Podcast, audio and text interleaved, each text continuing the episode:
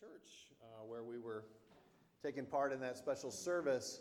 We had a little bit of car trouble, nothing significant, uh, just ongoing problem with the engine that has happened periodically. And as I was driving, I, I, I began to feel this problem recurring again that, that happened in the past. And I said, it seems like that's that problem happening again. It's starting to run rough. And as I'm thinking that and processing it, it's like, is it my imagination? Is it, you know, is it really running rough? The check engine light popped up and the little blinking light pops up, and I go, okay, yeah, there, there is a problem. It's proof right there in front of me with these lights. It's not my imagination. And that's encouraging because now I know I can go about finding a solution. And we did. We took it to the shop and got it all fixed. But as we return to the letter of James, so we're looking at chapter 2, verses 14 through 26, the letter of James. We come to one of the most provocative passages, definitely in James, maybe in the New Testament, maybe in all of Scripture in a lot of ways. James gets our attention by speaking in a surprising way about faith. And I hope, as we look at this passage, that you get the same feeling I did with my car, not only as you think about this passage, that, but more so even as you consider James' objective, which is to get our attention. For us to say, you know, I think there is a problem.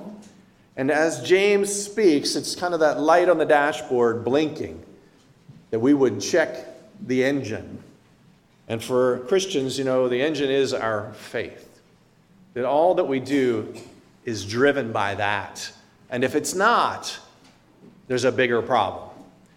And so as we look here at God's word, would you read with me in James chapter 2, verses 14 through 26, and recognize what he's saying? Listen carefully, and you will live confidently. Read with me. James chapter 2, verses 14 through 26 of God's holy, inspired, infallible, life-giving word. James 2:14 What use is it, my brethren, if someone says he has faith but he has no works? Can that faith save him? If a brother or sister is without clothing and in need of daily food and one of you says to them, Go in peace, be warm, be filled. And yet you do not give what is necessary for their body. What use is that? Even so, faith, if it has no works, is dead, being by itself. But someone may well say, You have faith, and I have works. Show me your faith without the works and I will show you my faith by my works. You believe that God is one, you do well. The demons also believe and shudder. But are you willing to recognize, you foolish fellow, that faith without works is useless? Was not Abraham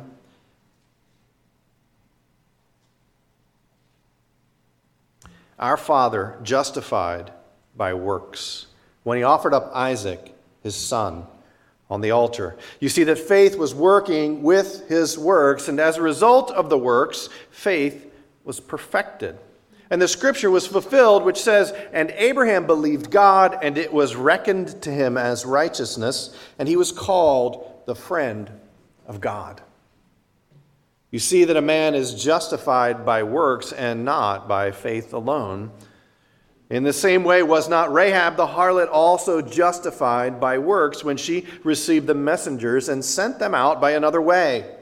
For just as the body without the spirit is dead, so also faith without works is dead. This is God's word. Father, would you bless our hearts, our ears, our eyes, our attention as we look at your word.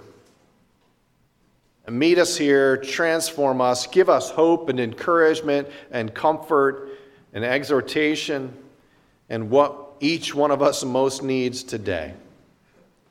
As we come to your word in faith, grow us up in our faith, we pray. In Jesus' name, amen.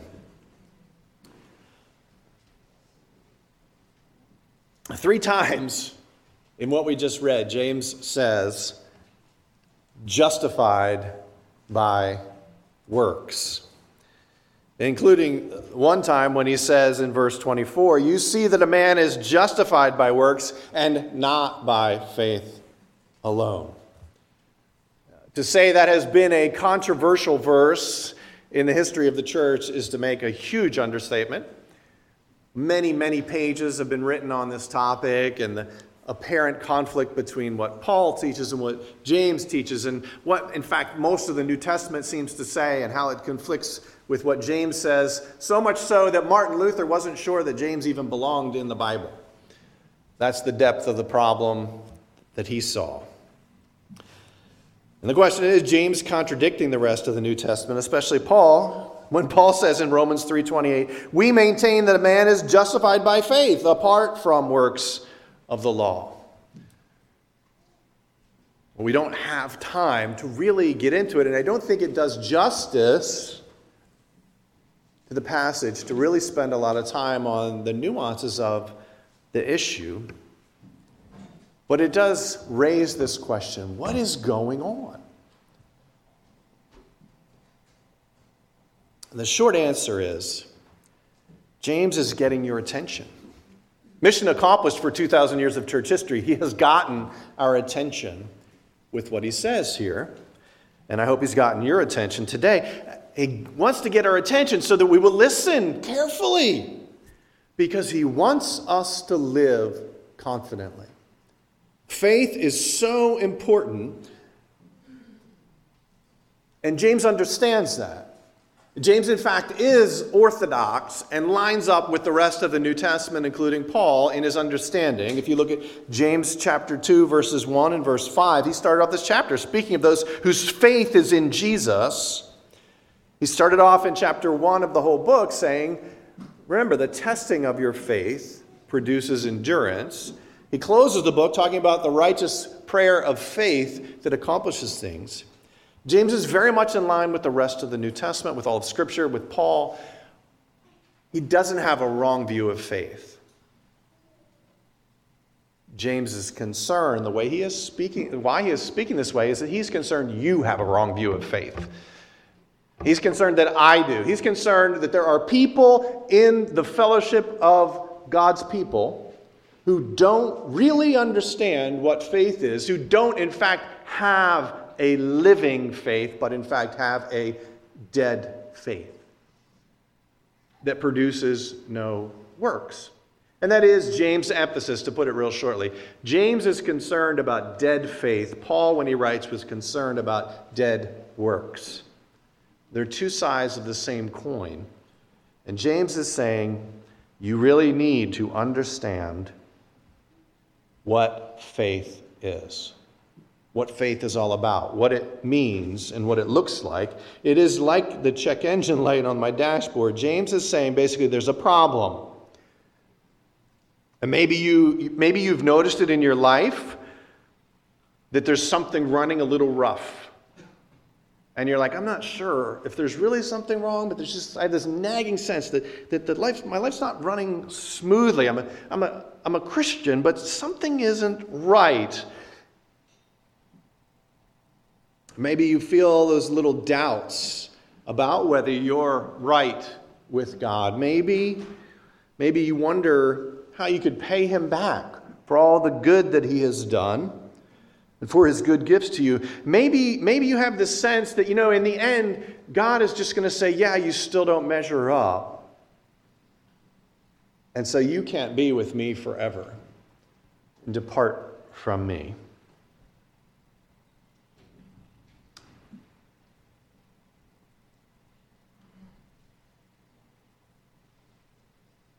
This is a, such a crucial issue that James highlights it being provocative with his expressions here.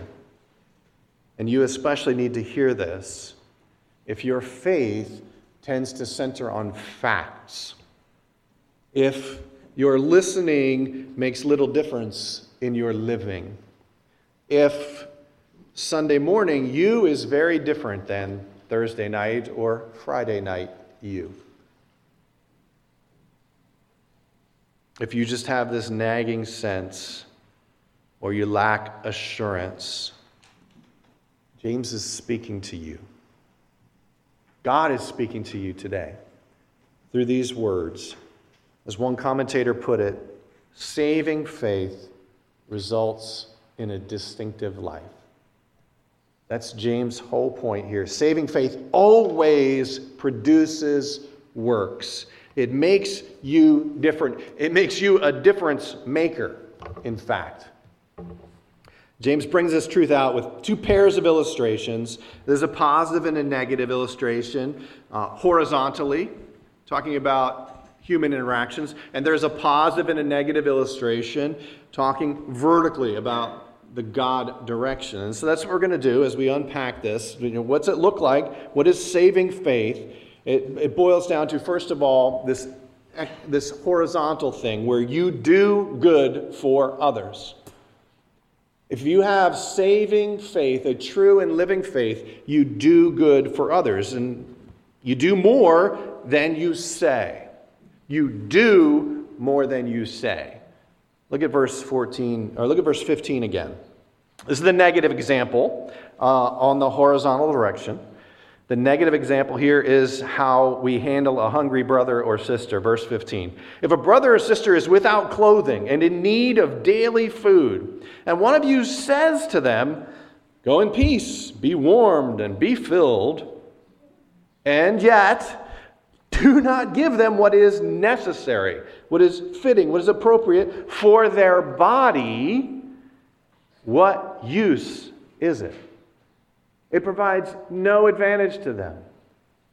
There is no use. If you merely say, but you do not do, your faith is not alive. It is dead. Verse 17. Even so, if it has no works, faith is dead, being by itself. You could almost translate as by definition. If faith has no works, it is dead. Such a faith is a mere profession, not a possession. It's not the faith that does good for others, much less saves you. Verse 14 What use is it if someone says he has faith, but he has no works? Can that faith save him? And this is a distinction that James has in mind, that he is speaking about faith, not saving faith. You can have a faith that does no works, but that is not saving faith. That is not a living faith. That is dead faith. It is a mere profession, not the possession. It's of little value. In fact, it's exceedingly harmful to walk through life thinking you're okay with God, that you have faith that will bring you through to eternity safely when you don't have it.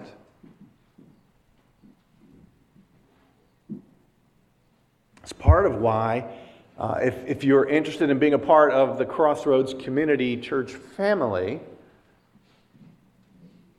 we have an interview and a, for members with a couple of elders. And we just mostly want to hear what's your faith like? Do you, do you have a living faith? What difference, in other words, does your belief in Jesus make in your day to day life? How are you encouraged? And very often, very often people are surprised when they stop and think about it about the little things that are different in their lives that, that uh, the elders get really excited about. You know, simple things like you pray, you know? Simple things like you forgive. Simple things like you're concerned enough about your walk with Jesus that you're willing to be a part of a congregation and willing to submit yourself to the oversight of elders in a church body. Those are, those are, those are signs that God is at work, that your faith is genuine. You, you don't need to th- throw yourself off into the mission field necessarily and face uh, headhunting cannibals. You don't need to go into full time ministry and quit your job and do all those kinds of things to demonstrate that your faith is real. God will call some people to do those things. But the evidence of your faith is that you do good for others. That you do more than you say. You're not just talk, talk, talk. There's evidence that you not only do more than you say, but you also give in a costly way. Look at, look at verse 25 and 26. This is the positive illustration in the horizontal direction of doing good for others. You give in a costly way.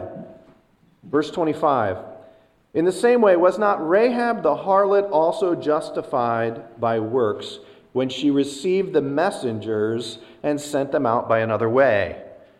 For just as the body without the spirit is dead, so also faith without works is dead. Do you remember Rahab? Uh, she lived in Jericho at the time when God's people were now about to go in and take the promised land that God had, had given to them. They crossed over the Jordan and they're right at the Jordan there. And uh, Joshua sends some spies to, to check out Jericho. I think they were still on the other side of the Jordan. Sent some spies to check out the land. And they come to this woman, Rahab, a harlot, a, a prostitute, we would say, and she hid them. She, she betrayed the ruler of Jericho out of a greater allegiance to the ruler of the universe. She believed that God was who he said he was, that God would do what he said he would do.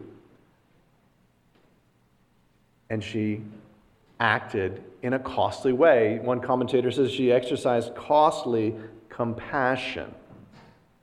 She faced death for hiding these spies and allowing them safety for the night, and then they could sneak out the next day. If you have a living faith, you give in costly ways. You're at least willing to. Notice, in fact, that other than probably some mental anxiety and stress, Rahab doesn't suffer very much as a result. In fact, it goes really well for her. The whole city of Jericho is destroyed, everyone is killed except Rahab and her family because she trusted God. Now, it doesn't necessarily go like that all the time, right? We, we missionaries go out and they trust in the Lord and they become martyrs. You go out and you share the faith, and sometimes you, you are verbally abused, maybe physically abused. These things happen. What James is saying, though, is that a living faith gives in a sacrificial way, in a costly way. There is a willingness, there's a, a priority that goes beyond just self interest. Jesus said, Love your neighbor as yourself. You, you, you, don't, you don't not take care of yourself, but you give sacrificially. The, you know, if you, if you want to know how much to give financially, one of the easy answers to say, give until you feel it and give a little bit more.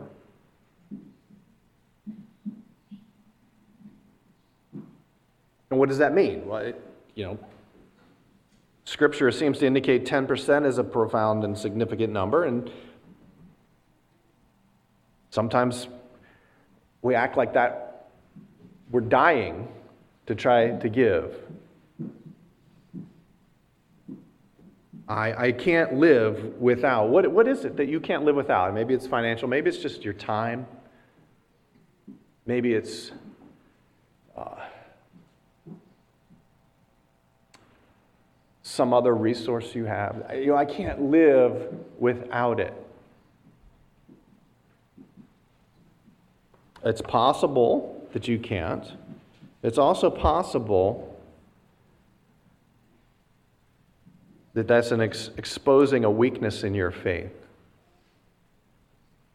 If you, if you are trying to live in a way that you get everything you want and you still have this confidence in God, you're, you're never going to find it.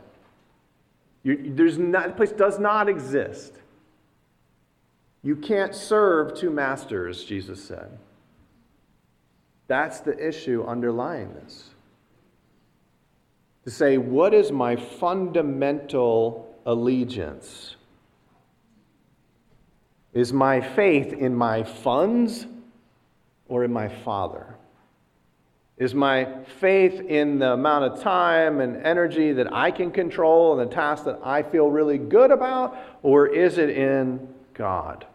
And that leads us to, to not only give in the costly way and do more than we say, doing good for others, but it leads us even deeper here to the next point where James says, not only does a living faith do good for others, but it it brings glory to God. A living faith will bring glory to God. And that has an interesting result. First of all, you have peace more than fear. You have peace more than fear. Here's the negative example in the up and down direction. In the vertical direction, the negative example is the demons. Look at verse 18. Someone may well say, You have faith and I have works. And, and how, you, how you divide up this quotation is, is, is very hard. There's, there's a really, it's, it's very challenging to get this translated well and to really understand what James' point is.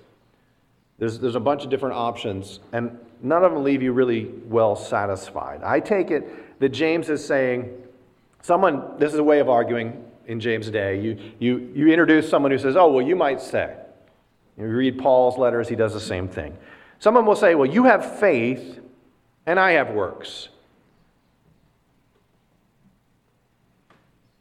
Show your faith without the works, and I'll show you my faith by my works.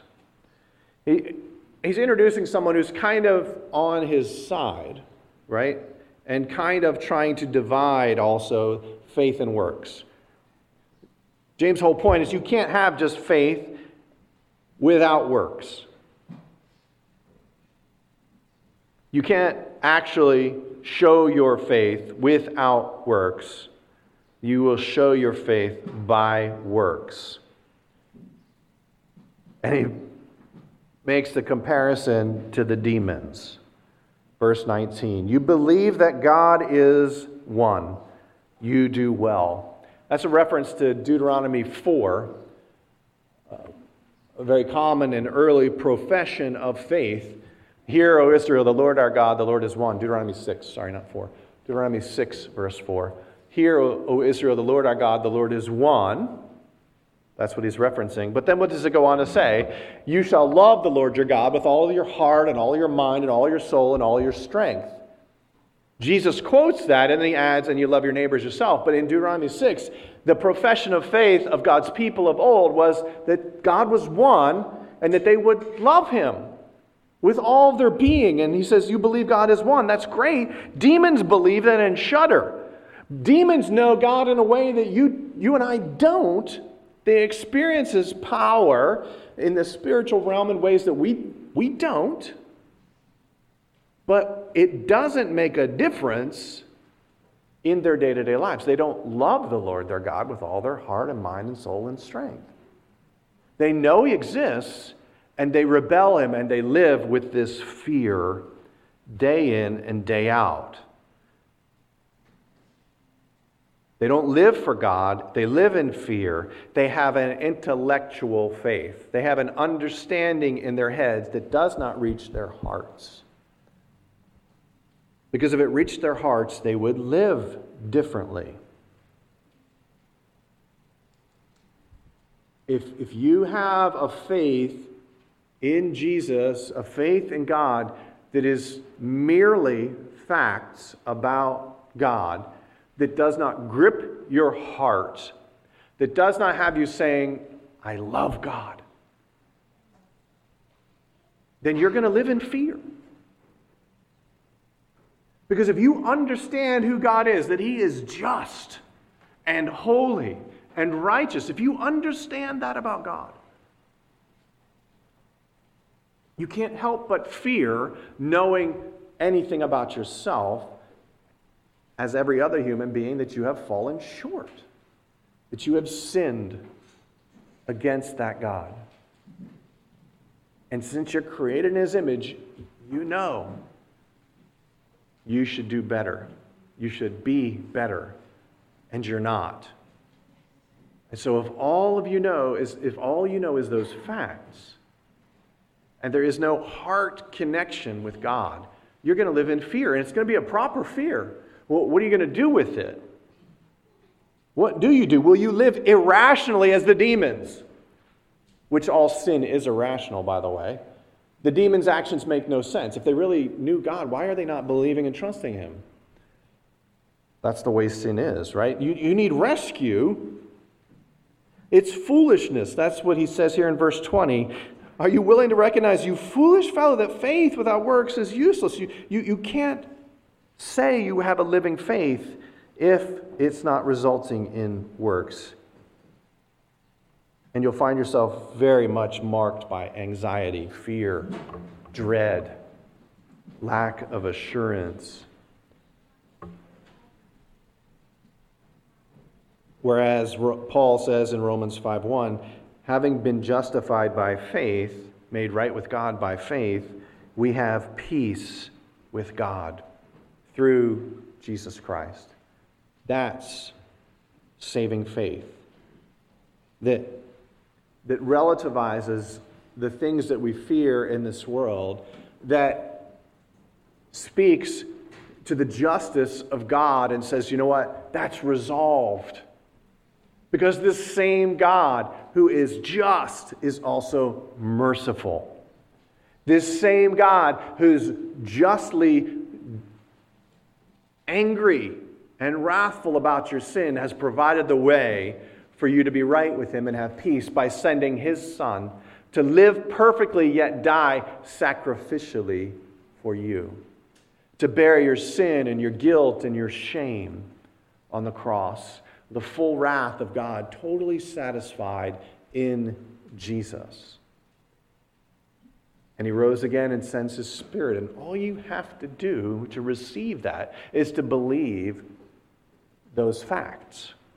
And if God is working in your heart as you believe those things, you will have a peace that passes understanding. Now, it doesn't mean 24 7, joy, joy, joy, joy down in my heart, right? You're not always going to be so happy, so very happy. It's a fine song. It's, you know, the, the message is fine, but the, the reality is that life is hard. There is pain, there is suffering, there is brokenness, there's injustice, there are wounds that we experience. So your faith does not minimize those, but you go back to what James says at the beginning, right? The testing of your faith produces endurance. That it might have its perfect work. Do you, do you see how he's lining up with exactly what he said when he speaks of Abraham, whose faith put into practice was hard, exceedingly hard? Look, you not only have peace, but you show this faithfulness. You're faithful to your friend, or you could say to your father. Verse 21. The positive example is Abraham, the father of faith. Verse 21. Was not Abraham our father justified by works when he offered up Isaac his son on the altar? His faith was working with his works. And as a result of the works, his faith was perfected. James is playing with words a little bit there. In a sense, saying Abraham's faith was vindicated. Abraham's faith was demonstrated. Abraham's faith was proven to be real when he was willing to offer up his son Isaac, the one God had said was the promise. Abram said, I will trust God in this. And if you go back and read Genesis 22, you see Abraham and, and Isaac, and they have this, the wood for the sacrifice, they have the fire. He's got his servants, and his servants are, there up the mountain a bit. And he says, We're going to go over there and worship, and we're going to come back. The whole time, he's intending to sacrifice Isaac because God had said, This is what I want from you. And Abraham, as Hebrews says, considered that God was able to even raise the dead because God's not going to contradict himself and kill Isaac and void his own promises, that God would be faithful. And so Abraham says, I will be faithful. God, I consider you above all else.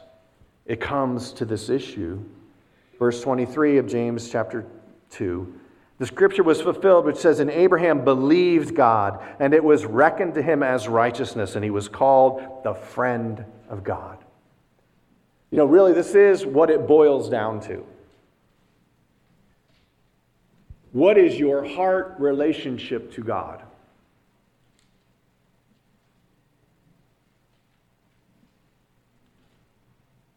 You know, there's a lot of uh, parenting mistakes that get attributed to, you know, trying to be friends with your kids rather than the authority in their lives. And I think what we, what we mess up with as we just go to extremes and say you got to be all authority or you just you know give all your kids what, everything they want is the reality that you know what what we're trying to be is god. We're trying to model who god is and he is able to both exercise authority and justice with mercy and compassion and what we saw last week what that mercy triumphs over judgment.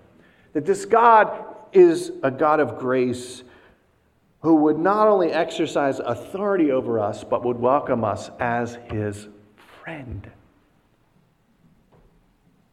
That we would have this tension between drawing too near and missing the boundary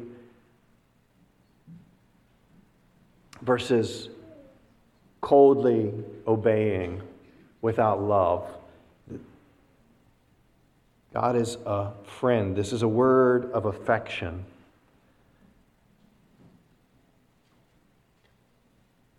For another. James uses it in chapter 4, verse 4. When he says it's basically the opposite of being an enemy. James 4 4. You adulteresses, do you not know that friendship, that's a related word, with the world is hostility toward God? Therefore, whoever wishes to be a friend, same word, of the world makes himself an enemy of God. This is, this is the, the fundamental issue. This is the definition of faith that you are either a friend of God or an enemy of God. That you cannot serve and be friendly with the world and at the same time claim to have faith in God. You can't serve God and mammon at once. So, what is your fundamental heart allegiance? Are you trusting this God or are you trusting in something else? Your conscience is not going to rest until you reconcile that, which doesn't mean you have to be perfect. Abraham was not perfect. Read through the scriptures. He was by no means perfect, he was forgiven. Peter was by no means perfect. We'll see that again in a couple weeks in Good Friday as we look through the story of his adamant claim I'm not going to deny you. I will die before I deny you, Jesus. And what happens? Before the rooster crows, he denies Jesus three times at the scary presence of a little servant girl. He's forgiven. The beauty of that story is Jesus pursued him. Jesus draws near to him. Jesus says, feed my lambs. Jesus gives him a task and a purpose, evidencing, Peter, you're still mine. Peter, I forgive this sin too. And Peter's love grows. If you have been forgiven much, if you understand just how broken you are, do you understand how much Christ has done for you on the cross, it empowers you to forgive others. It empowers you to move out for Him. And if you keep in mind the reality that you are forgiven, that you're not doing that in your own strength, that it is by God's grace, as you enter into the works He's calling you to do, you will find peace.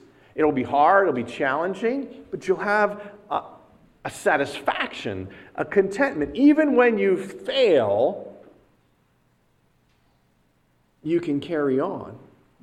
You can attempt to make it right. You can ask forgiveness. You can keep moving forward because you recognize that ultimately it's not about you, it's about God. The object of your faith is Jesus. That you are connected to Him in a, in a living union. You're united with Him. And that changes the way your engine works on the inside. That you cannot put your faith in Jesus without being transformed on the inside. You can offer up, as the illustration goes, you know, you can offer up your keys and your travel mercy. You can, you can offer up, you know, your finances. You can offer up your health and everything. And you can say, Jesus, I, could you do something about those things for me, Jesus?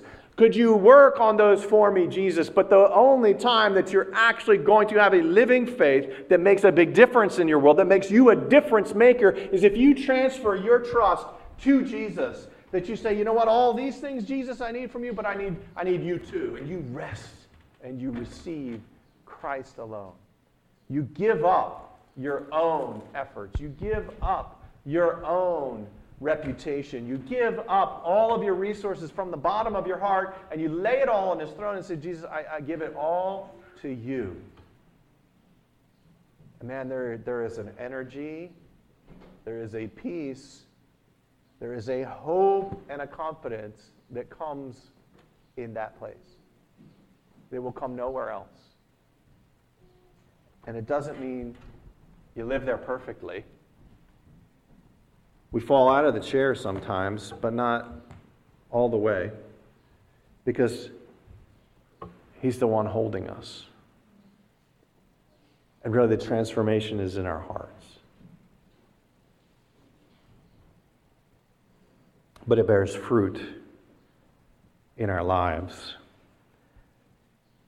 That we would bring glory to God, we would do good to others that we would have a living faith. Would you pray with me? Lord Jesus, I pray uh, for those who are lacking assurance, who are so aware of their own sin and brokenness but deficient in their understanding of your grace, that you give greater grace. That you are not only the authority and the just one, but you are the gracious and merciful one. Encourage their hearts, Lord. I pray.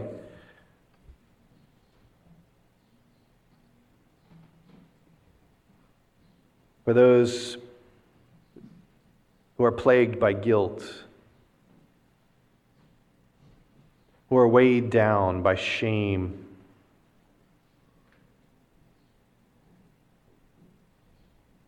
Set them free as they look to you, Jesus. I pray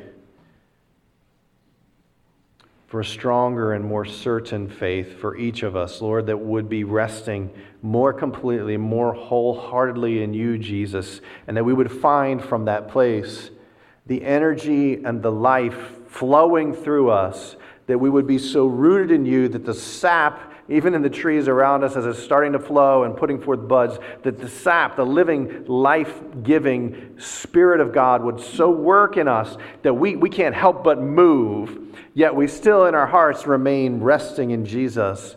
That we are bold in our witness and yet, Lord, resting in you. That we are active in our ministries and engaging with the world and doing for good for others. At the same time, bringing you glory because you're at work in us.